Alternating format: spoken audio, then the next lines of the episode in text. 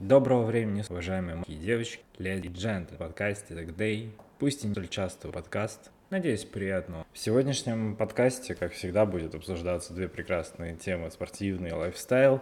Скажу сразу, кто в ожидании какой-то темы, она будет больше спортивная и лайфстайла, не столь много исходит. В рамках спортивной тематики хотелось бы обсудить прошедший чемпионат Европы, а точнее просто подвести некоторые итоги, обсудить Кубок Стэнли, который закончился, и поговорить в преддверии летней Олимпиады в Токио, которые все-таки стоят. Ну а в рамках темы лайфстайл мы обсудим более. Итак, давайте начинать. В этом году наконец-таки состоялся чемпионат Европы 2020, который должен был пройти прошлым летом. Был очень интересный формат, много городов, много зрителей. Понятно, мешался ковид и все поменялось местами, от кого от каких-то стадионов отказаться, кому-то больше матчей в связи с этим прилетело да, как, например, стадион. Но в итоге Евро состоялся во многих городах, ну, во всех городах с болельщиками, да, что слава богу, и при этом э, с интересной концовкой в Англии, на территории родоначальника футбола.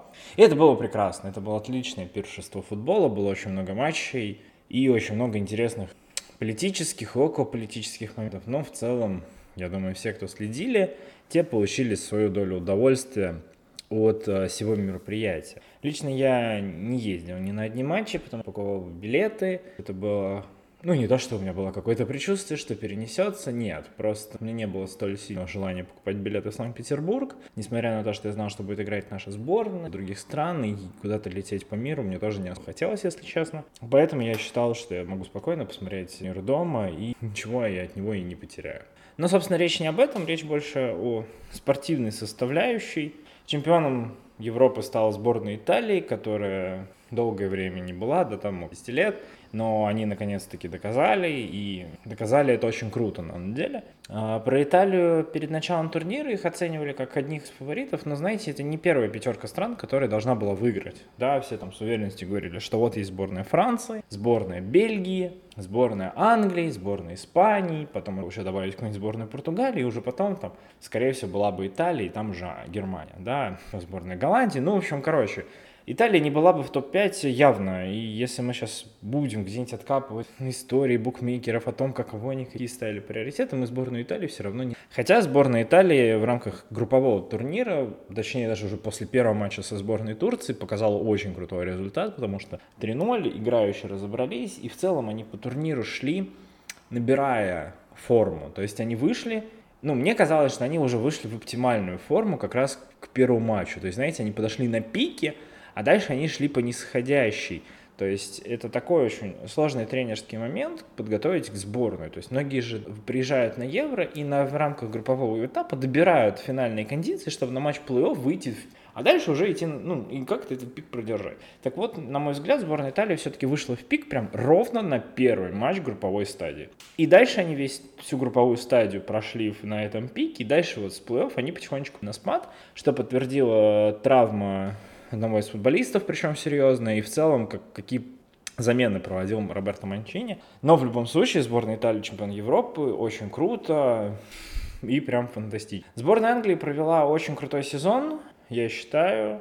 Второе место – это тоже хорошее достижение, однако у англичан, на англичанах до сих пор висит проклятие за пенальти. Это, мне кажется, им надо ехать куда-то к битвам, битвам экстра, чтобы те снимали порчу. Потому что вы не поверите, насколько плохо сбор с пенальти.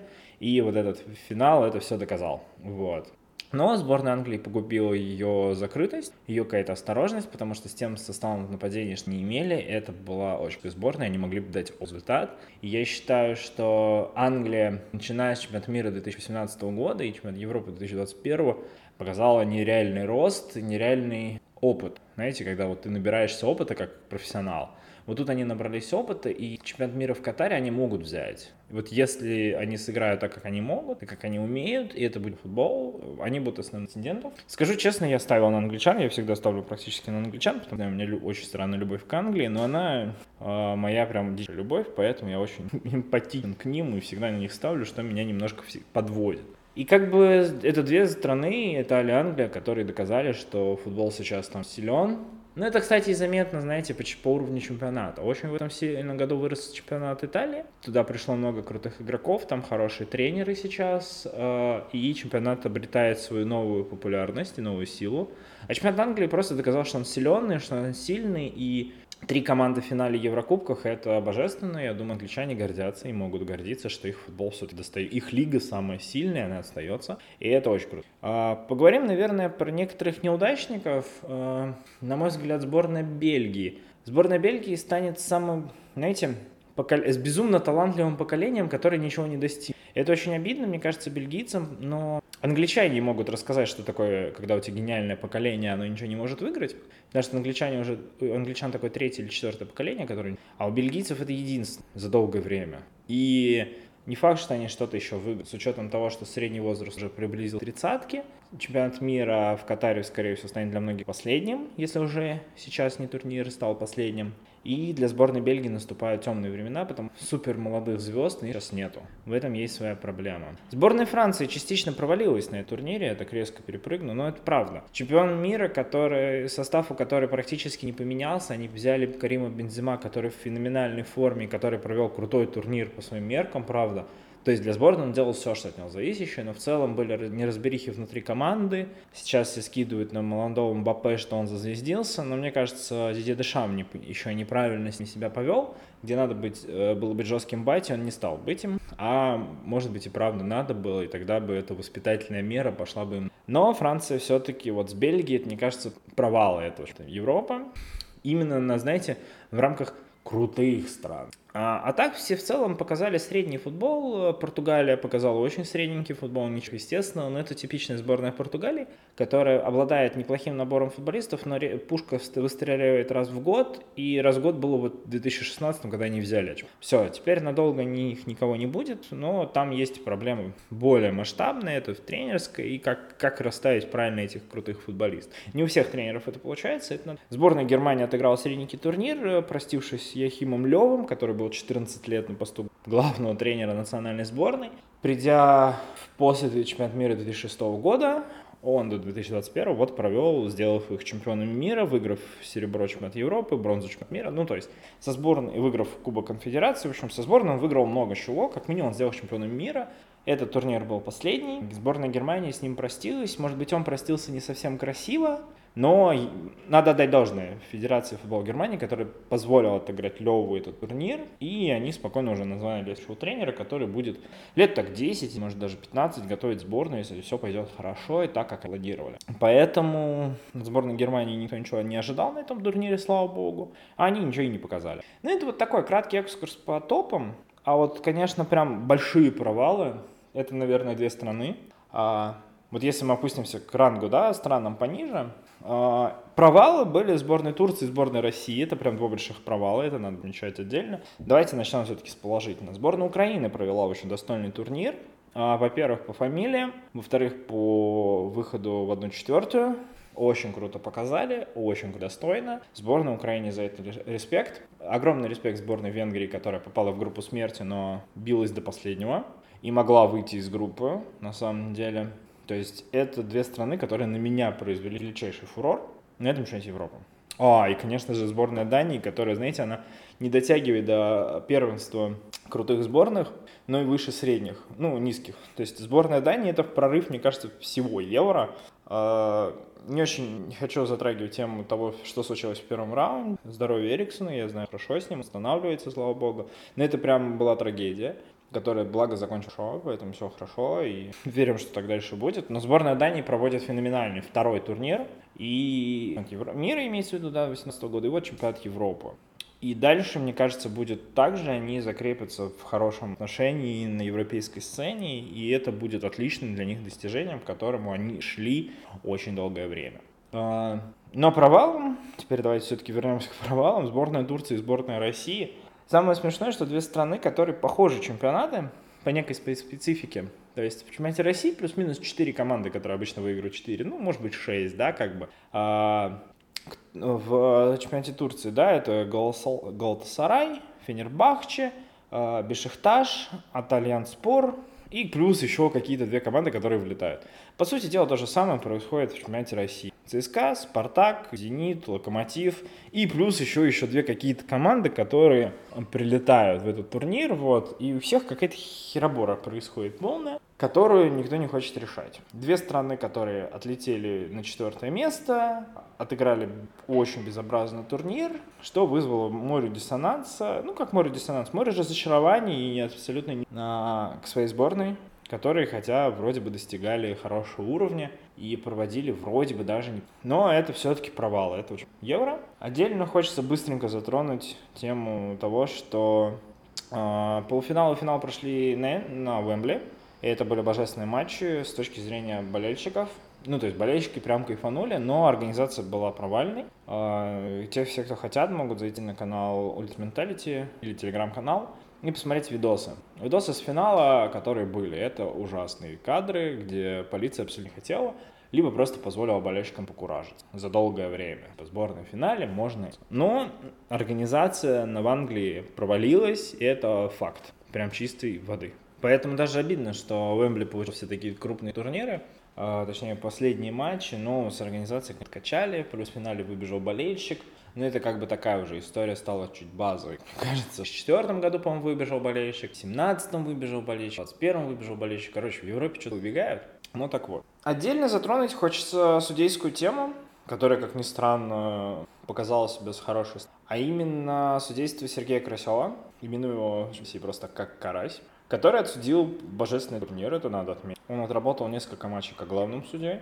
и отработал несколько матчей как резервным арбитром. Он не получил приглашение на полуфинала и финала, что обидно. Но Сергей Карасев, правда, провел очень хороший уровень, и очень хочется верить, что в следующий сезон в РПЛ он только прибавит.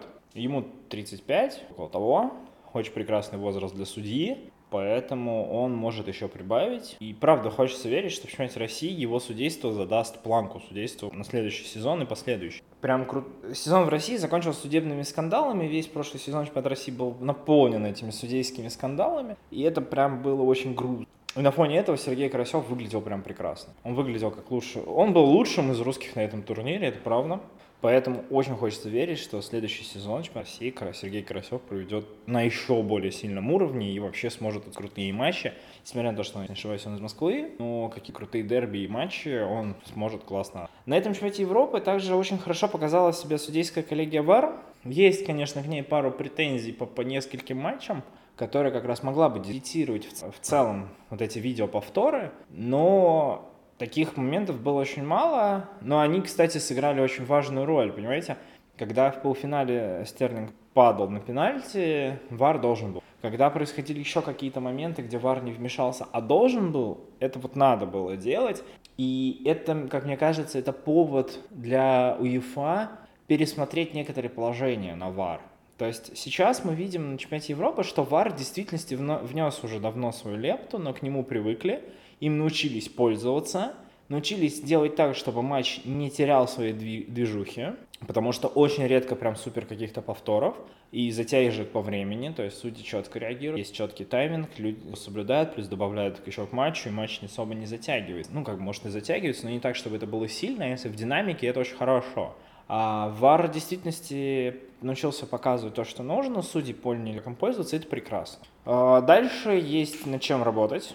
Очень хочется ввести на, на крупных турнирах и в целом чемпионате России методику, когда можно услышать, о чем разговаривают судьи. Но во время трансляции футбольной, да, кто смотрит у телеэкранов, не на понятно, чтобы они могли услышать, о чем же судьи разговаривают и какой момент они смотрят. Потому что в такой момент будет меньше всего споров, а что же они там обсуждали. Потому что никогда толком не понятно, потом судьи что-то начинают знать, эти что-то смотрят, тот им что-то говорит, и потом начинается вот это кого-то давайте проверяем на полиграфия, давайте здесь еще что-то. Ну, такое, понимаете, не самое приятное. Эту методику применили в Германии, в чемпионате Голландии, и вообще божественно. Сразу болельщики понимают, на что судьи смотрят, как смотрят. Можно потом разобрать этот повтор, сделать запрос еще в судейскую коллегию, слушайте, объясните, вот почему так. И судьи бы легко объяснить. В этом есть своя прелесть, своя романтика, так сказать. Но Хочется верить, что это будет лучше. В чемпионате России, говорят, сменился немножко судебный ком комитет. В части там некоторые люди ушли. И поэтому в следующем сезоне есть вероятность, что более качественное судейство, которого, если честно, не хватает для российского чемпионата. Повторюсь, но это было круто. ВАР в этом, на этом Евро показал себя с очень крутой стороны. Как по мне, так это теперь крутая идея, которую нужно дальше развивать а, и дорабатывать, чтобы теперь был более такой понятный регламент и четкий, и объясняющий не только основные моменты, но уже затрагивающий многие там нюансы, какие-либо действия, чтобы все болельщики, тренеры, игроки понимали, на что все-таки смотрят. И после этого VAR, мне кажется, остается, но это открывает еще дополнительную, дополнительное поле по многим доработкам таких правил и в целом правил игры в футбол, которые уже требуют немножко изменений. Ну и несмотря на то, что чемпионат Европы все-таки был крутым, хочу затронуть тему сборной России. Я очень долго думал, все-таки затрагивать его в подкасте или нет, если честно, потому что я выждал очень долгое время. У меня была мысль, а не выпустить ли отдельную версию только по сборной России, когда она проиграла. А нужно ли о ней говорить, когда я буду в целом записывать вот этот подкаст или нет? И я понял, что нет я скажу о сборной России, точнее о российском спорте. Об этом уже много написано, об этом много сказано, и в целом очень много всего происходит. Когда наши проиграли датчанам, я не испытывал чувства разочарования. Я уже привык, что наша сборная вечно проигрывает в нужных матчах и не умеет в них собираться. И у меня был больше вопрос не то, что как настроены игроки, а к ним отдельно, с них это можно спросить, но к тому, с чем они поехали на Евро и насколько сильно они хотели играть. У меня есть подозрение, что наши игроки не хотели играть на это. То есть это не было то, что кто-то хочет уехать в Европу и продать себя лучше. А не было того, что они что-то за что-то бьются супер такое.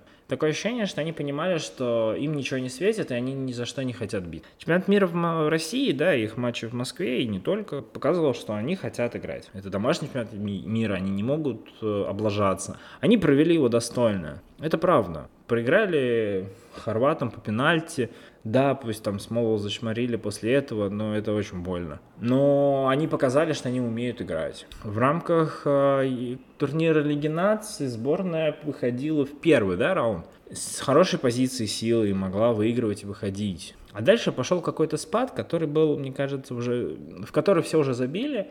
И эта сборная тоже забила, и она не особо хотела. Так и сейчас. Несмотря на большое количество крутых футболистов, которые играли за сборную, мало кто из них прям хотел играть. Или горел желанием. У всех какая-то была своя роль, которую они хотели выполнить. И, как ни странно, это даже не продать себя подороже, чтобы их купили. За... У них не было желания играть толком с Бельгией. Они не, не сыграли. Они просто привезли себе два мяча и забили. А...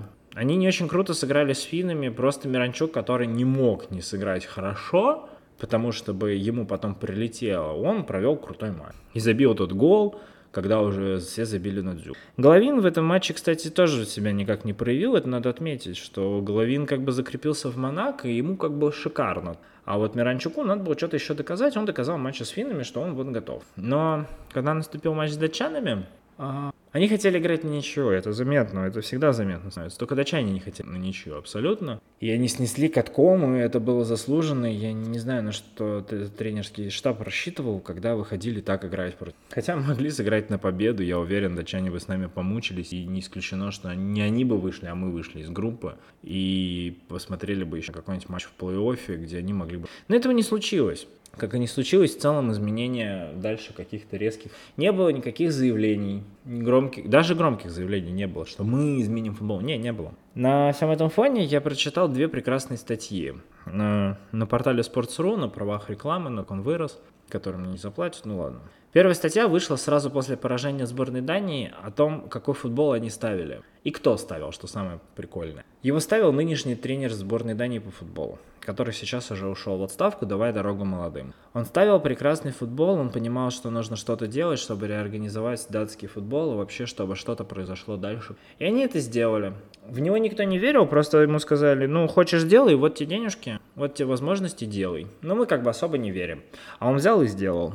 Он вывел датчан в одну четвертую финал, даже не в одну, но вторую он вывел. И как бы доказал, что футбол в Дании есть. Дания футбольная страна. Сборная Англии по футболу, выйдя в финал, доказав, что она не только топ-4 чемпионата мира, но и в целом э, топовая страна, вообще футбольная держава, тоже провела у себя в реформы, начиная с 2000-х годов, когда было понятно, что поколение, вот те золотые поколения ничего выиграть не могут. Даже не с 2000-х. Самое смешное, что проводил реформы, начинал Гарри, э, не Гарри, а Гарри Саутгейт, нынешний тренер сборной Англии по футболу. То есть они начинали реформировать футбол в своей стране. И их поставили тренеры. И эти тренеры, воспитав под своим руководством, да, пусть и не прямым, целое поколение, которое сейчас выходит за них бит, которых они понимают, которые понимают, в какой футбол они должны, которые ставят им тот футбол. Они э, больше 10 лет пос- поставили на то, что будут воз- возводить футбол. Напомню, Дания немножко скандинавская страна, там у нее рядом соседи, э, как бы с одной стороны Германия футбольная, и вообще она толковая, а сверху Финляндия, США, в Норвегии. И как бы там э, в одной стране биатлон популярен, а в другой хоккей больше. Так они взяли футбол и возвели его круто. А вообще в Дании как бы скандинавы. Они в биатлон, и в хоккей. Шайбы не могут пока, но ничего. Но единственное, мне что понравилось, они взяли и сделали футбол. И тут вопрос у меня больше не к министерству, ну, к РФС у меня всегда есть вопрос, у меня больше вопрос к Министерству спорта. А что вы будете делать? Я просто скажу так, что спорт в нашей стране э, остается держаться на плаву за счет каких-то крутых тренеров. Это те тренеры, которые либо еще тренировали при Советском Союзе, либо были крутыми спортсменами во время Советского Союза, а стали тренировать уже. Системный подход не был изменен в Министерстве спорта ни разу, ни для одного из видов спорта. На момент 2021 года э, в России потерян биатлон, в России потерян потеряна легкая атлетика, в России нет футбола, в России теряют хоккей, в России остались борцы с южных наших республик, в России толком нет боксеров, полностью потерян баскетбол, еще более-менее где-то там теплится мужской волейбол, но не женский. Периодически взлетает гандбол, благодаря Трефилову, лишь одному ему, он взлетел в Рио. И нет ни одного вида спорта, который бы сейчас взлетел, который было бы приятно смотреть, вообще бы он... На этой волне... А, господи, плавание сегодня попало. Вот, вот, вот момент, когда я записываю, то есть это вот 15 июля 2021 года, с утра плавание попало под э, правила МОК и под антидопинговый комитет. Чтобы вы понимали, с плаванием в нашей стране, ну, довольно-таки хорошо. Ну, я правда это знаю изнутри, несмотря не находясь, но я знаю людей, которые находятся прям внутри и могут много чего про плавание. А это все очень прекрасно но новостной лентой на фоне Олимпиады в Токио, которая стартует буквально через 8 дней. На этой летней Олимпиаде э, веры в российских спортсменов и надежды в целом нет. Не потому что э, как бы все очень плохо и мы никого не знаем. Во-первых, сборной России как таковой не будет. Во-вторых, спортсменов толком тоже. Поедет, да, сильная сборная по плаванию, если они разберутся с э, этим антидопинговым комитетом и всех там пусть. Поедут теннисисты в хорошей форме, в действительности, хорошие, сильные ребята. В этом году хорошее поколение. И можно мне сейчас сказать, ну ты же говорил, что нет. Теннис никогда в этой стране не был популярен прям. Его развивал Ельцин, потому что он любил сам играть в теннис, и были построены теннисные школы, но это не было каким-то прям планом по развитию этого вида спорта. Нет. Потому что потом пришел Путин, Путин любил дзюдо и начали строить дзюдо. Пришел Медведев, который любит всякие такие штуки инновационные, начали делать новые штуки. Пришел обратно Путин, стали делать херню. Извините, но какая-то такая я. Министерство спорта за 91 года не сделало ничего для российского спорта. Ничего. Российский Олимпийский комитет периодически взрывался на овациях на фоне спортсменов, которые еще воспитывались в Советском Союзе и росли. На дворе 2021 год. Нашей России, начиная с 90 там, 30 лет, да, там 91, 93, кому как, я все для удобства. 30 лет прошло. За 30 лет мне уже 20. Это, то есть, я тот человек, на ком могли бы строить как раз, давать вот первые плоды, если бы... Потому что мне было бы 5 лет, я бы как раз попадал под программу, 30 лет я бы уже закончил и уже был бы давал плоды. Да, мы потеряли целое поколение, правда. Но это было то время, когда мы все потеряли. И сейчас мы не сделали ничего для того, чтобы это вернуть. Это не надо, чтобы об этом грустить, это надо просто признать как факт, что за 30 лет Министерство спорта по Российской Федерации себя полностью... Я очень люблю футбол. Я правда, я очень люблю этот вид спорта, потому что он нравится, он обычный. Он для обычных ребят, которые любят катать мячик во дворе. Что было построено кучу коробок, поля нет. Да, что-то где-то построили, что-то где-то отреконструировали, но не более того. Зимой хоккейные площадки не заливаются, как это было даже раньше. Раньше приезжала машина с водой и просто заливала этот каток, чтобы дети могли кататься на коньках, играть в хоккей. Нет, ничего. Какие-то проводятся турниры, Раньше был там золотой кожаный мяч проводился, Чоко Пай проводил свои турниры, Кока-Кола проводила свой турнир. Нет, сейчас никогда это не проводит. Единственный, кто проводит турнир, периодически Nike на своих коробках, вы можете прийти поиграть. Никому не стало интересно. Раньше в школах когда я учился, всегда рубились школу на школу в разные виды спорта. Понятно, что там играли обычно все те же ребята, все все друг друга знали, вы, во-первых, все жили в одном районе, друг друга знали, и все играли в одни и те же виды спорта, только кто-то лучше, кто-то хуже. А, так вот сейчас этого нету, потому что сейчас нельзя проводить такие соревнования для детей, потому что Министерство образования. Сейчас нельзя проводить турниры внутри школы по спорту, спортивные. Чтобы вы понимали, в моей школе, когда я учился, начиная там, когда я пришел в среднюю школу, у нас практически каждый год проводился футбольный турнир. Каждый год. У нас было провал там в пару лет, когда у нас просто не было ребят, мы немножко всем другим занимались, а потом мы это вернули сами. Мы просто хотели играть, нам просто была интересна конкуренция. Мы хотели узнать, кто лучше. И я, будучи восьмиклассником, с огромным удовольствием обыгрывал одиннадцатый класс, э, разрывая и вообще потом все это обсуждали. Это обсуждала вся школа. У нас появился волейбол, мы играли всем, всей школы, у нас была женская волейбольная, у нас была мужская волейбольная. Когда у нас привезли столы для настольного тенниса, мы каждую перемену приходили рубиться. То есть ты не сидел и повторял, а сидел и рубал. А если ты понимал, что тебя, тебя могли спросить, ты мог играть в настольный теннис и отвечать и пересказывать параграф по географии. Ты показывал, что ты тут и тут хорош. И это было каждый. Сейчас такого нет.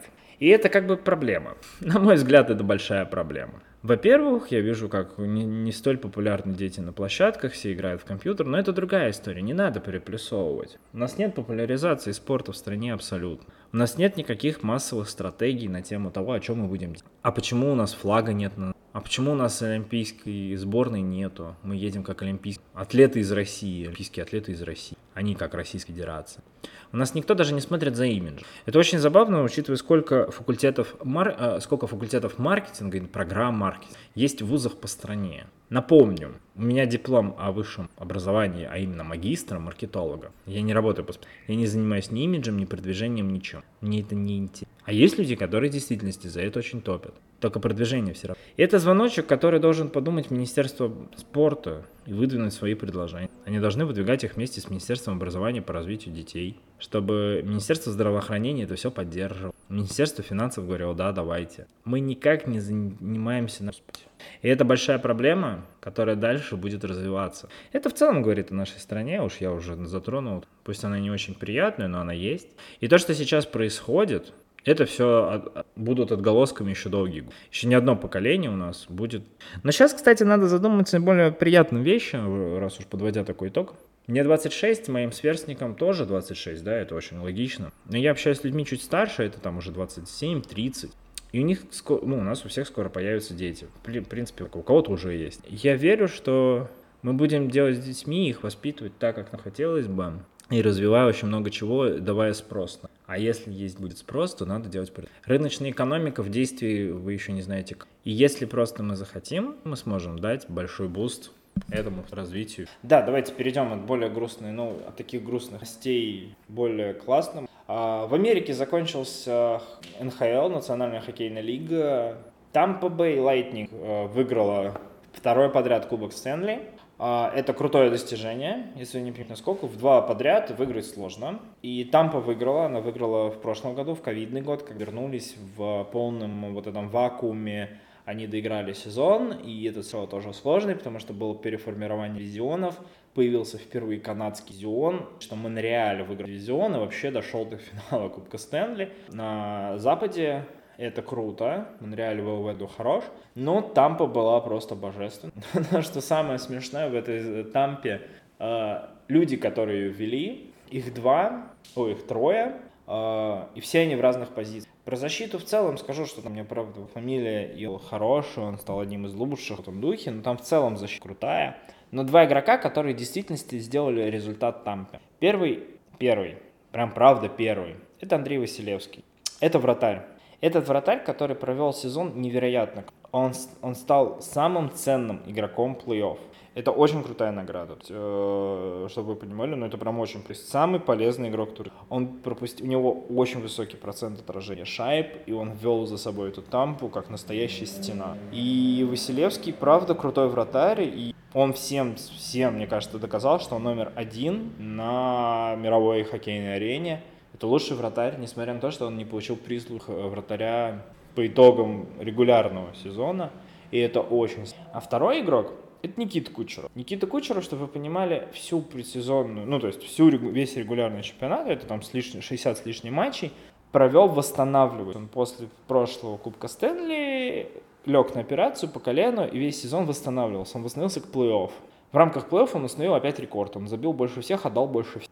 Это просто машина. И эти два человека внесли очень большой вклад в победу Тампы. И что самое прикольное, Тампа не сделала за прошлый сезон никаких трансферов, они никого не продали, никого толком не купили, оставили весь тренерский штаб, и они выиграли второй кубок Стэнли подряд. И есть вероятность, что они пойдут за три. С учетом возраста и силы команды, им это очень силам, и за Тампой будет очень интересно следить, особенно это, правда, очень крутая команда. На фоне этого всего, и вообще в целом регулярного сезона, выделялся еще один хоккеист, такому нельзя сказать, не сказать. Это Кирилл Капризов, который наконец-таки уехал из КХЛ в НХЛ, попал в Миннесоту и просто зажигал. Мне кажется, я говорил о нем в одном из прошлых выпусков, насколько он крутой, но я еще раз повторюсь, и даже если не говорил, то я расскажу. Кирилл Капризов стал лучшим новичком этого сезона в НХЛ. Это тот человек, который был выбран э, на драфте э, еще в 2015 году. И 6 лет он ждал того, что он сможет наконец-таки себе заявить. И он заявил, и сделал это феноменально. У него теперь будет выбор нового контракта, и я надеюсь, что он сделает свой выбор правильно и не загубит своего хоккеиста. Можно будет поговорить осенью, когда будет он о том, кто вернулся, а кто остался. И как ни странно, на этой фоне КХЛ, которая в России, она просто загибается. Но тут я не буду возвращаться к проблеме выше. Я обсудил ее минутами ранее, переслушать. Там точно такая же логика. Ничего другого здесь. Поэтому за НХЛ становится интересно следить, потому что приходит еще крутое поколение. И мне кажется, следующий сезон ну, многие команды переформируются, и это будет очень и очень. Ну и быстренько немножко про Олимпиаду, про предстоящую, которая будет в Токио. Я буду смотреть особенно за теннисистами и пловцами. Я надеюсь, что сейчас у пловцов в действительности все закончится успешно, антидопинговый комитет от них отстанет, и все будет чики-пуки, вот, потому что они заслужили, у них очень крутая молодая сборная, и она может брать медали, и правда, может быть, я очень хочу верить, правда, что их будет много, потому что они и теннисист. А, про теннисисток очень слабые сейчас, слабое поколение, правда, девчонки немножко не вывозят, а вот парни вывозят, и они могут. Будет покрытие быстрое, поэтому я ставлю, что... И очень хочу в это верить, что у нас будут медали. В мужском теннисе я очень хочу. Ее никогда еще... Ну, она была давно и неправда. Я очень хочу, есть на претенденты, посмотрим, получится. У девчонок скажу, что в паре есть шанс, если повезет получится, то это будет круто. А, но он очень маленький, но у парней в этом плане чуть больше. Поэтому 23 июля, если не ошибаюсь, стартует Олимпиада в Токио, за которой можно смотреть, следить. Я уверен, что будет много прекрасных гостей. Ну и последняя заключительная тема – это лайфстайл. Очень хочется поговорить по прививке. А коронавирус затронул всю эту историю уже давно, она уже идет, мне кажется, мы все свыклись. Только сейчас началась какая-то, какой-то театр абсурда. Я не буду в этом подкасте четко говорить, делайте, это выбор каждого. Я, как говорится, не осуждаю людей, которые делают, и не осуждаю людей, которые делают по нескольким. Первый, естественно, нельзя осуждать выбор. Каким бы плохим он ни был, это его выбор, пусть человек сделал его, то это первая причина. Вторая причина, потому что я правда не знаю, делать или с одной стороны, будем честны, а, как, добро, как знаете, законопослушный гражданин, я должен пойти сделать привив. Потому что я должен обезопасить себя, своих близких, э, как минимум, вообще в целом людей, потому что я не работаю на удаленке, я живу в офисе в Москве, я хочу путешествовать в стране, поэтому да, надо. С другой стороны, я также не осуждаю, потому что я понимаю, а точно ли я делаю это правильно, и то, что точно ли мне это поможет. Потому что нет единого мнения, поможет ли оно мне или нет, и его никто не может дать стопроцентной гарантии. И я точно не знаю, как поведет мой организм, когда я сделаю. Поэтому это очень своеобразная тема. Я слушаю, правда, очень много, очень много сейчас э, лекций, выступлений различных медиков, профессоров, профессоров, которые говорят, да, нет, нет, да, что хорошо, что плохо.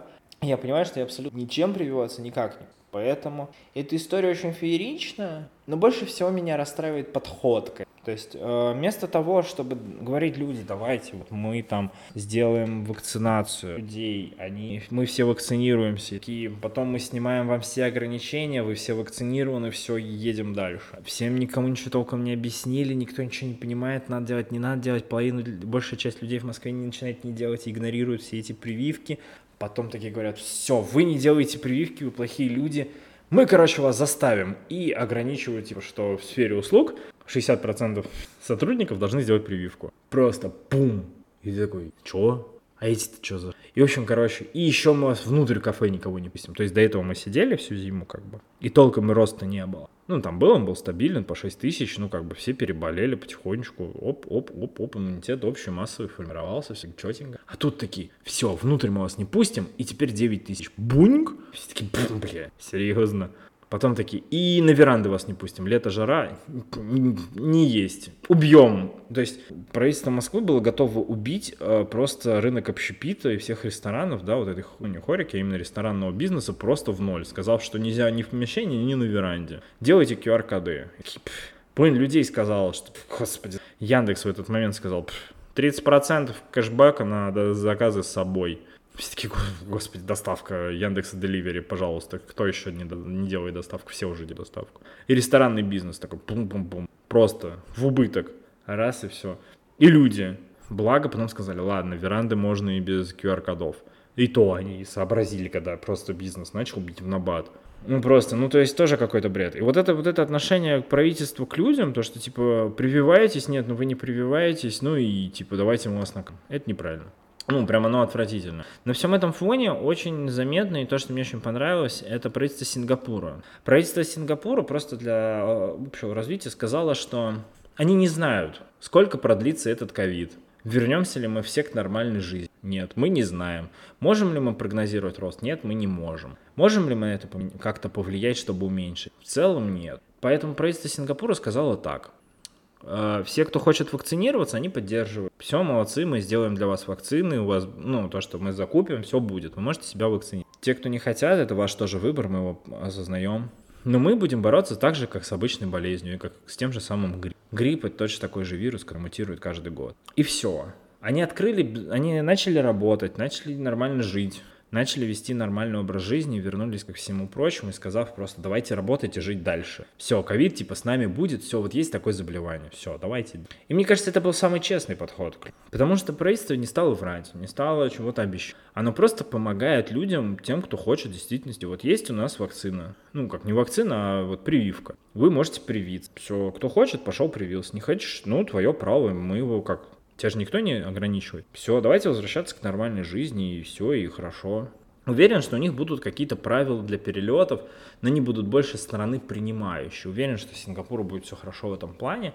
Они открыли границу, откроют границу в любом случае, будут нормально, потому что поток есть. У них будут явно койко-места и больных, и все. Так у нас почему-то не могут также признаться. Признать, что есть такое заболевание, все, давайте делать все. Ну, что, Потому что в Москве дофига людей, мне кажется, уже очень многие либо переболели бессимптомно на самом деле, либо переболели, либо уже, простите, отлежали в больнице свое, либо уже умерли. Но будем честны, ну не могут люди, находясь э, в вакууме, да, там когда был локдаун, там, может быть, все упало, но он уже был всплеск, все, уже люди болели, все. Дальше локдаун спал, люди там начали выходить на улицу, потому что все фонарели. Людям разрешили опять все круто, все там начали болеть, э, лечиться, и все в этом духе. Все, появилась прививка. Ну окей, кто хочет, пусть идет прививается. Что началось-то? Мне не нравится подход э, того, что мне надо обязательно делать, чтобы нормально существовать. Я на, повторюсь, я не антипрививочный. Ну, то есть, я как бы, если есть нормальные прививки, которые там условно от кори, от ветрянки, еще прочих других вещей, краснухи, гепатиты, которые всегда делаются. Я ни от одной не отказался, и я, мои дети там не откажутся. Ну, как бы, они будут делать нормальные все прививки, которые на... Ну, сейчас нет понимания четкого. Никто не может нормально объяснить, и нет ни у кого веры в это. Все ок. На всем этом фоне очень странно вся эта история смотрится, потому что ни хрена не понятно. Вроде бы, понимаете, вроде бы можно на стадион, но с ПЦР-тестом. ПЦР-тест надо сделать за три дня. То есть за три дня ты в целом можешь заболеть и заразить половину.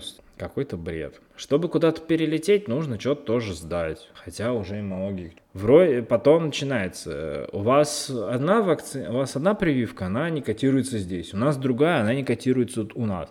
Ну, то есть тоже непонятно. Ну, как бы, что за бред? Давайте тогда вот есть, почему их три, они там одна общая, почему это все ненормально не тестируется. Здесь, понимаете, очень много вопросов, которые смущают. Они правда смущают. С одной стороны, можно пойти сделать и не задаваться этими вопросами, а что, к чему, да почему. Можно пойти послушать умных людей. Я уверен, что очень много людей, которые уже разобрались и понимают, что они говорят. Послушать их выступления и в действительности сделать для себя выбор. А с другой стороны, люди хотят понять. Людям нужна честность и открытость. Скажите, вот такая прививка так-то. Чтобы это нормально сказалось, пусть скажет нормально министр здравоохранения. Выступит и нормально скажет, а не то, что у нас там, ой, нет, ой, да. Ни хрена не. Ну, плюс веры нет никакой. Заканчиваю на очень грустной ноте о том, что в нашей стране веры в государство ни у кого нет. Ни у кого. Ну, наверное, у кого-то, кто очень политизирован, есть. У всех остальных нет. Вера в людей есть. Это правда. Э, несмотря на то, что мы люди, мы друг другу стоим, строим кучу подлянок, но вера в людей у нас есть, и она стоит. Мы хотим верить в людей и доверять им. Вера в государство. Мы не верим, что нам поможет, но сделает лучше. А это очень плохой знак. Очень. И на сей ноте я закончу. Я надеюсь, что следующий выпуск подкаста будет более радостный и более позитивный. Очень хочется верить, что в следующем выпуске я сяду, начну рассказывать, какая была крутая Олимпиада, что сняли локдаун, что можно вернуться в нормальную. Но знаете, но надеюсь, она еще